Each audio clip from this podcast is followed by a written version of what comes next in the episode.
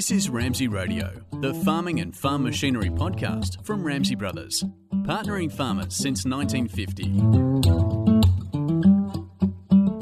Hello and welcome to Ramsey Radio, the farming podcast from Ramsey Brothers.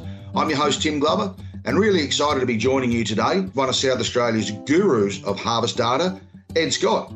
Ed, welcome to Ramsey Radio. Thanks, Tim. Great to be here. And yeah, thanks for the opportunity. Ed, you're pretty well known to SA farmers, but just in case there is a minority out there that haven't uh, heard of you or met you in person, can you give us a quick rundown on your background? Yeah, sure. Thanks, Tim. So, yeah, I'm a soil advisor, most commonly seen engaging with growers down the soil pit. But yeah, in the last couple of years, I've been working on understanding how our soils perform across the broadacre landscape which has led me to working closely with the CropScan on combine grain analyzers and the harvest data being generated. Fantastic for you to join us, mate, and thanks for that. Uh, now, it's an interesting time of year for harvest data. I mean, a lot of farmers will have gathered a lot of valuable data, obviously, over the harvest period.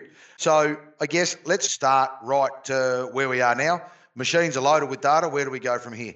Yeah, like you say, Tim, there's been a huge amount of data collected over a pretty drawn out period for this one. So everyone, yeah, really deserved a well-earned break. And uh, but yeah, I think it's certainly been front of mind with all the discussion um, around fertilizer pricing and, and commodity pricing as it is in general, and saying, well, everyone's sort of pricking up their ears and saying, how do we actually dig into this data and actually really try and extract some value out of it now? We can start reviewing the year that was, but also start tackling the year ahead and actually sort of employing some of this data that we have collected and really to get to the bottom of where some of the weaknesses and strengths might be and how we can actually do better. Because quite often yield data, like we talk about all the data that is collected at harvest, but so much, um, like with the growers around the place, there's still so many um, growers that still end up just with the flurry of it all, still have yield data sitting on the header year on year that doesn't get looked at. And I think that's really the opportunity that no data that has been collected is wasted but it's actually getting into it and extracting that data out and and processing it in a way that's actually usable. And really, it's just trying to remove some of those those friction points around using that data. And that sort of links back to what I find is that the sooner you can get onto the data and like relate, like because is so relatable. Once you finish harvest, it gets straight into the data. You remember it, it's fresh in your mind, and say, how can we do better, rather than sitting on it and trying to work on it down the track. But again, if you've got an archive of a few years worth of data, this is the year to tap into it because we can really start extracting some value out of it and, and do better with inputs and management across the season. Yeah, and I think that's um, that's obviously uh, you know where the meat is on the bone, so to speak, and, and we'll get into that um, as we progress with our discussion today. But um, be fair to say, uh, in your opinion, that it's easier to capture the data than it used to be. Yes, certainly. I think it's got easier and I guess more reliable. And I think when we start looking at any sort of precision ag data, the gap between collecting the, data and using the data is having that confidence in the data. Is that what I've collected, do I have confidence to use that information to make a better decision? And, and really, I think uh, everyone can sort of attest to a lot of the, the data that's coming in off the off the harvesters is now getting more more reliable. So yeah, many growers, um, yeah, obviously collecting yield data, but then we're also now got grain analyzers which are on harvesters, which we're capturing that protein, oil, moisture every few seconds across the field. So yeah, like the CropScan grain analyzer units, um, NIR, like near infrared sensors, so we've got this very accurate protein, moisture, oil readings coming in with accurate yield, and suddenly we're starting to close the gaps and say what's actually going across as far as our field performance. So really interesting data been um, collected across the board now. Yeah, absolutely. And um, what I've noticed across a number of years is that we always see early adopters of, of this technology. But are you finding that those early adopters, that there's guys that are still sitting in the wings waiting to see what they do, or um, are you seeing the uptake of guys utilising this data greater than it's ever been? Yeah, so it's been uh, again an interesting one on that um, on that bell curve of adoption, and yeah, there's been. Well, when we start looking at something like the grain analyzer on Harlands, I mean, they've been around for eight plus years. And now it's really been this sort of push around understanding where it fits in with how it can make the data. Yes, we get good information from the harvest side of things, but using that information for now some great research is coming through around using that protein information for better nitrogen management decisions that everyone's pricking up their ears and realizing that, yeah, something that yeah been collected from that season before now has um, immense power in that following year. So really, um, that middle of the, the bell curve um, is really trying to bridge that gap is I think has got a lot to do with trying to bridge the friction points. And in that in that big part of that bell curve there's lots of different friction points as to why this data isn't being used. Is it the machinery side of things? Do they have capacity to collect the accurate data and then have means to do something differently once they do analyze the data? Or is it just that there is that intimidating element of once you have all these numbers sitting in a in a um, some sort of file that how do I actually get that information out? And do I have confidence go and ask someone, or can I do it myself? And suddenly it can all quite quickly get too hard, um, which is where there's so much support out there. We just need to be working on bridging that gap on making sure the right people are getting the right support, and everyone's scenario is different. And I guess that leads us into the obvious next question, Ed. And I really want you to stress a little bit there. One of the things that you just said is is growers having the confidence of knowing where to turn. But what is the process? And you know, once they've got that data, how do they get it out and turn it into a usable information? Sure. Yeah, and I, I think it's, it's going through a really interesting period where I think again you touched on it, getting capturing data is becoming easier. I think the whole using of the data is going to be easier and easier as we go from everyone running in proprietary files, proprietary softwares, and, and everything getting quite locked away, and you have to know the exact pathway to go down. Now there's more flexibility coming in with cloud-based computing. There's a lot more flexibility that is um, evolving, which is giving more opportunity for growers to give things a crack themselves. And there's you know there's so much learning and without creating too much damage there by learning and doing yourself. And something like must say something like YouTube um, for navigating yourself and doing your self-taught tutorials is um, a super powerful way, especially when you're sitting there, come back from fishing off the off the coast over your summer break and watch a couple of YouTube videos around how I can start interrogating your data is a great starting point. But as I said before, just there's so much support in the um, like precision ag tech support side of things. People who are really eager to help you navigate through your data, and yeah, whether it's through the local machinery dealer or your agronomist. And again, farmers have different appetites for the information. Different techs and reps and agros have different appetite for dealing with or and bandwidth to be actually able to deal with the data. So it's trying to get the combination that fits you and your team um, to make sure you're getting the best out of the data. Work out where your barrier is and saying, why haven't I got this data off my header, used it in the last five years? And really, a lot of it comes down to I just, I just don't have the time or don't know what I'm looking for. Is let's get someone involved at that point and get that support because once you have that data, you can start doing something with it. And I think the reality is um, we're in an industry where ultimately we're dictated to by what falls from the sky. Probably the one thing that we can't control, but by heck, there's a lot of things that we can control and we can make better. And um, you know, and ultimately, you talked about input costs and that sort of things before. You know, we're in a situation now we haven't been in a long time. You know, not only is there uh, uncertainty around availability of certain um, inputs and chemical and fertilizer and that sort of stuff, pricing's ridiculous. So, you know, whatever advantage that we can see, and and if this data becomes that um, that key point that we go right, let's use it. We've got it. Let's find the people that can help us use it to maximise what we're getting. Has only got to be a good thing. So, now we know what's been captured and where it is. I want to move on to the real value of harvest data, and that's how farmers can use it to improve their efficiencies, like we talked about, productivity, uh, obviously for the next season. So, let's get into that right after this short break. Bednar Terraland TO, the name to remember for soil renovation. Exclusively available through Ramsey Brothers, why settle for a machine that works on one dimension? Do more in one pass. Increase oxygen supply and remove hard pans. Mix and combine topsoil for better structure and nutrient availability. Increase root growth and microbial activity and improve moisture retention. Bednar Terraland TO, it's a ripper. Call Ramsey Brothers for more. Ramsey Brothers, partnering farmers since 1950. Welcome back to Ramsey Radio. We're talking today to harvest data expert Ed Scott about maximising the value of your grain analyzer data. So, Ed, before the break, we uh, established that uh, it's a lot easier now to uh, to get the data. Um, you know, farmers are practical people, so to translate the bits and bytes of harvest data into dollars in the farm account, How does a grain analyzer or grain analysis, sorry, help improve efficiency and productivity and yields and profits? Yeah, thanks, Tim. And uh, I guess it comes at, at multiple levels. And uh, the work around the grain analyzers, linking them with yield data. So essentially, everything we're capturing on the harvester related to what we've produced in that year, we're yes linking together and how we can get that that greatest value out of it. So from the grain analyzer perspective, like I touched on before, it's measuring um, the protein, moisture, and oil and so with that, we've got the grain blending on farm at harvest time, which creates value for the guys who've got the flexibility and storage to do that. You've got value there.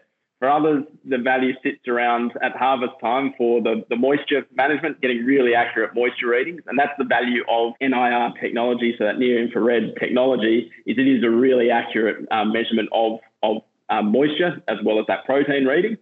But then, really, where we're going to now is saying after that harvest piece, that like I touched on, that yield and protein, we've suddenly got that grain quality and quantity being collected every few seconds across the field. So we've got a really high density um, map around how that field is actually performed and where the strengths and weaknesses are.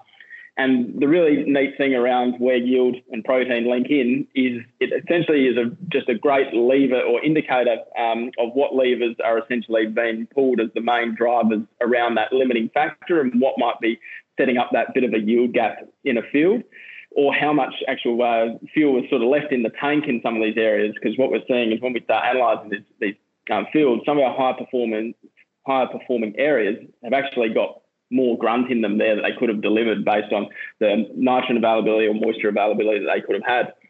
So what we start doing is trying to work through um, that yield protein element. So in quite simply, just linking your field into four zones. So um, high yield, high protein is your, or high uh, protein is your best performing zone for argument's sake. Your high yield, low protein area has been nitrogen limited. Your low yield, high protein area has been water limited, and then a low yield, low protein area, there might be some other constraint there, or is it nitrogen or nutrients and, or, and water combined? So once we've got those four zones, we can actually see, right, if this area had a bit more um, horsepower there, we could have um, extracted. Other areas have been limited. So why do we keep throwing the same amount of um, money at those areas year on year? And I guess basically from what we've been seeing, um, navigating through um, a lot of data from all around Australia is in some of these lower protein zones, when they're lower protein and high yield, they're our indicator where we actually could have um, had a yield response as well. So looking at that protein level, when you're sitting under that sort of 11, 11.5%, if there've been uh, numbers rolling in, uh, yeah, in the eights, nines, tens, is what we're seeing. We're seeing at least three to 500 kilos yield response for those percentage points below um, 11, 11.5%. So a big thing is is around the grain analyzer when they're originally being looked at for this harvest data. Everyone was looking and saying, why are we chasing protein? There's no not enough money in the spread. But what we're seeing is that protein is our indicator for where we could actually be making more money in the field. At the higher end, uh, then the valuable information will be application maps, I guess, that can be used with variable rate systems for summer soil treatments, uh, obviously at seeding and through the next growing season. But um, are there also insights for farmers who don't have that shed full of high tech equipment? Yes, certainly. And I must say, when we talk about the adoption, it's been really amazing what farmer has made the first move and start tapping into this data. It's not necessarily the one who's had all the variable rate gear that can do everything within um, an inch of its um, capacity. But and I'll just and I'll just jump in there, Ed, because like I was talking about before with those early adopters, and we know that there's guys out there that have that have gone down this path and said that that I need all that stuff.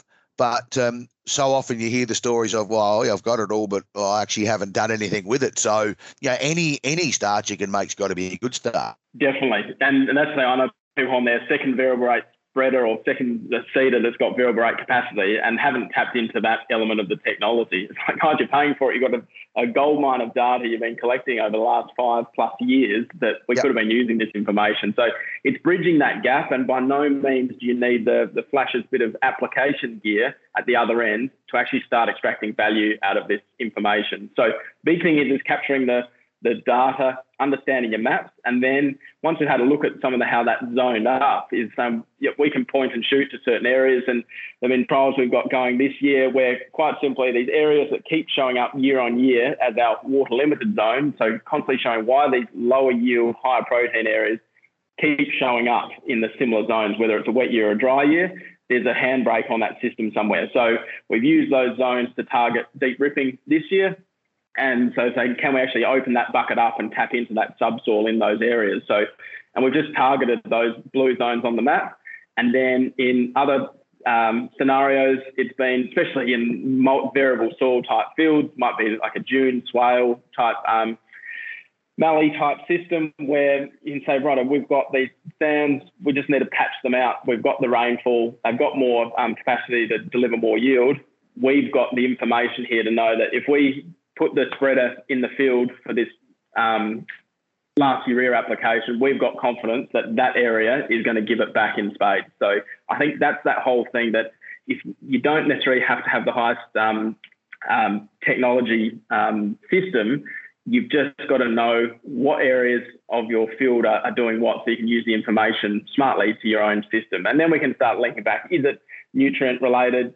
Is it nutrient related at seeding time or is it a spreading impact. And then part of that then links up is how quick do we need this data? Do we need it ready to go right now for our fertilizer decisions for planting? Or is it, you know, we can work through this data and understand how the crop's gone in and make sure our map's ready for our first urea spread.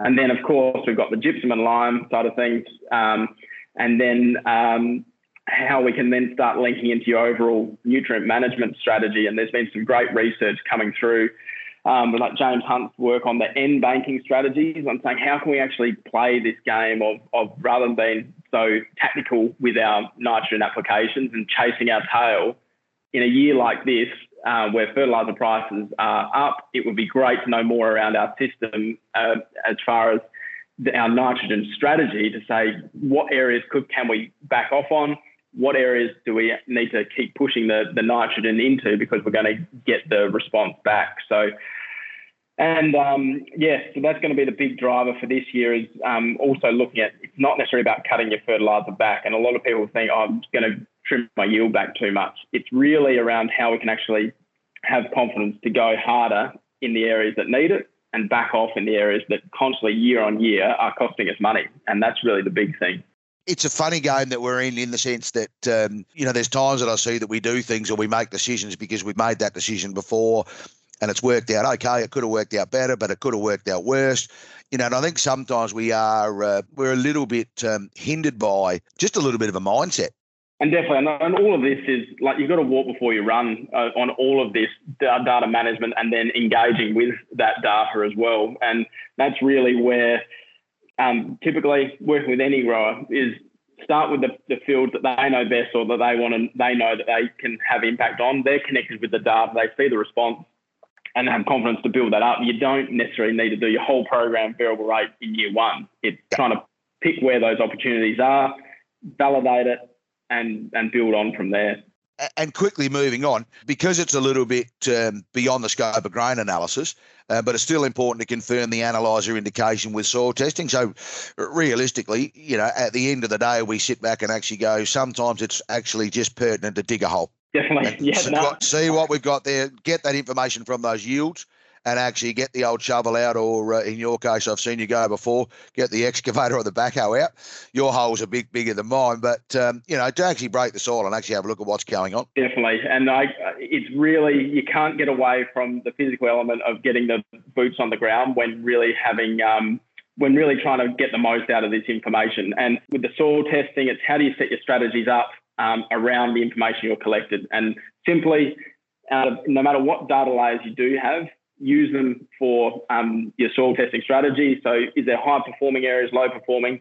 Use those as, as areas to validate and say why why is that? And uh, yeah, so we can then look at so from some of the research coming through now, we're seeing from the protein side of things is the high protein areas because they haven't um, typically they're a lower yielding area where we get the spike in protein. Quite often they've got greater carryover nitrogen, so there'll be more deep end there. So compared to the higher yielding area, we've had more net removal of nitrogen. So typically they're a lower soil nitrogen zone.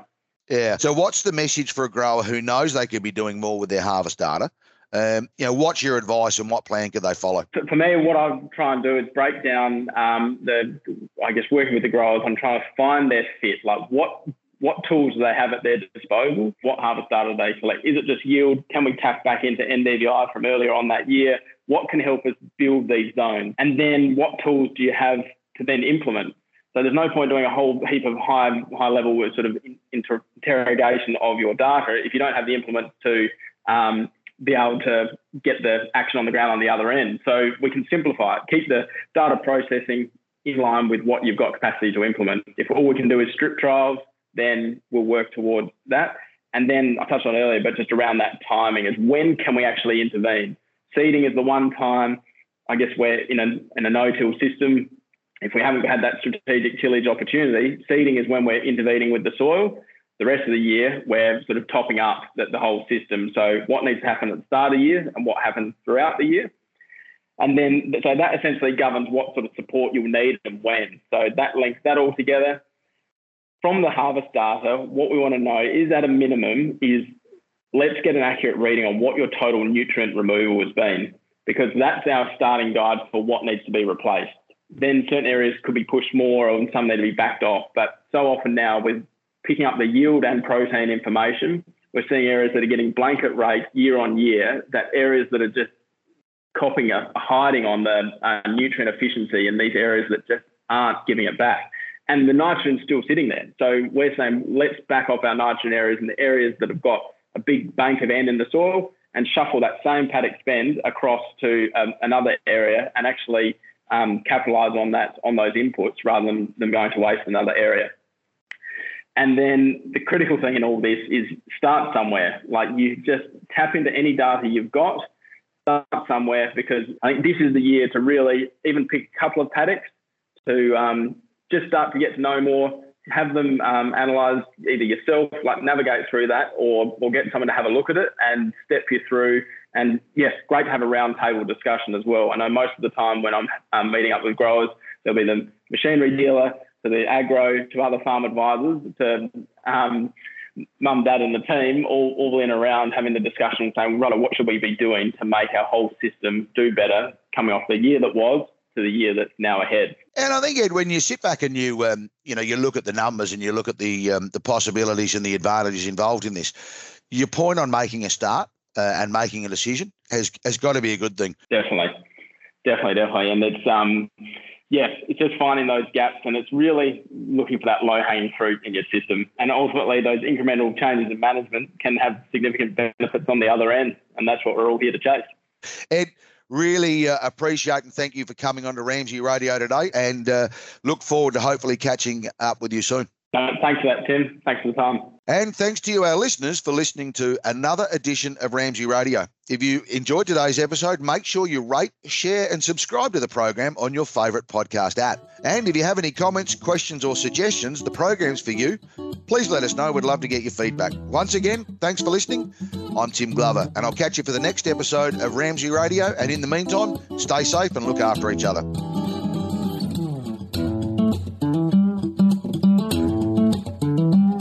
You've been listening to Ramsey Radio, brought to you by Ramsey Brothers. Find this and all our podcasts on your preferred podcast app or on our website at ramseybros.com.au.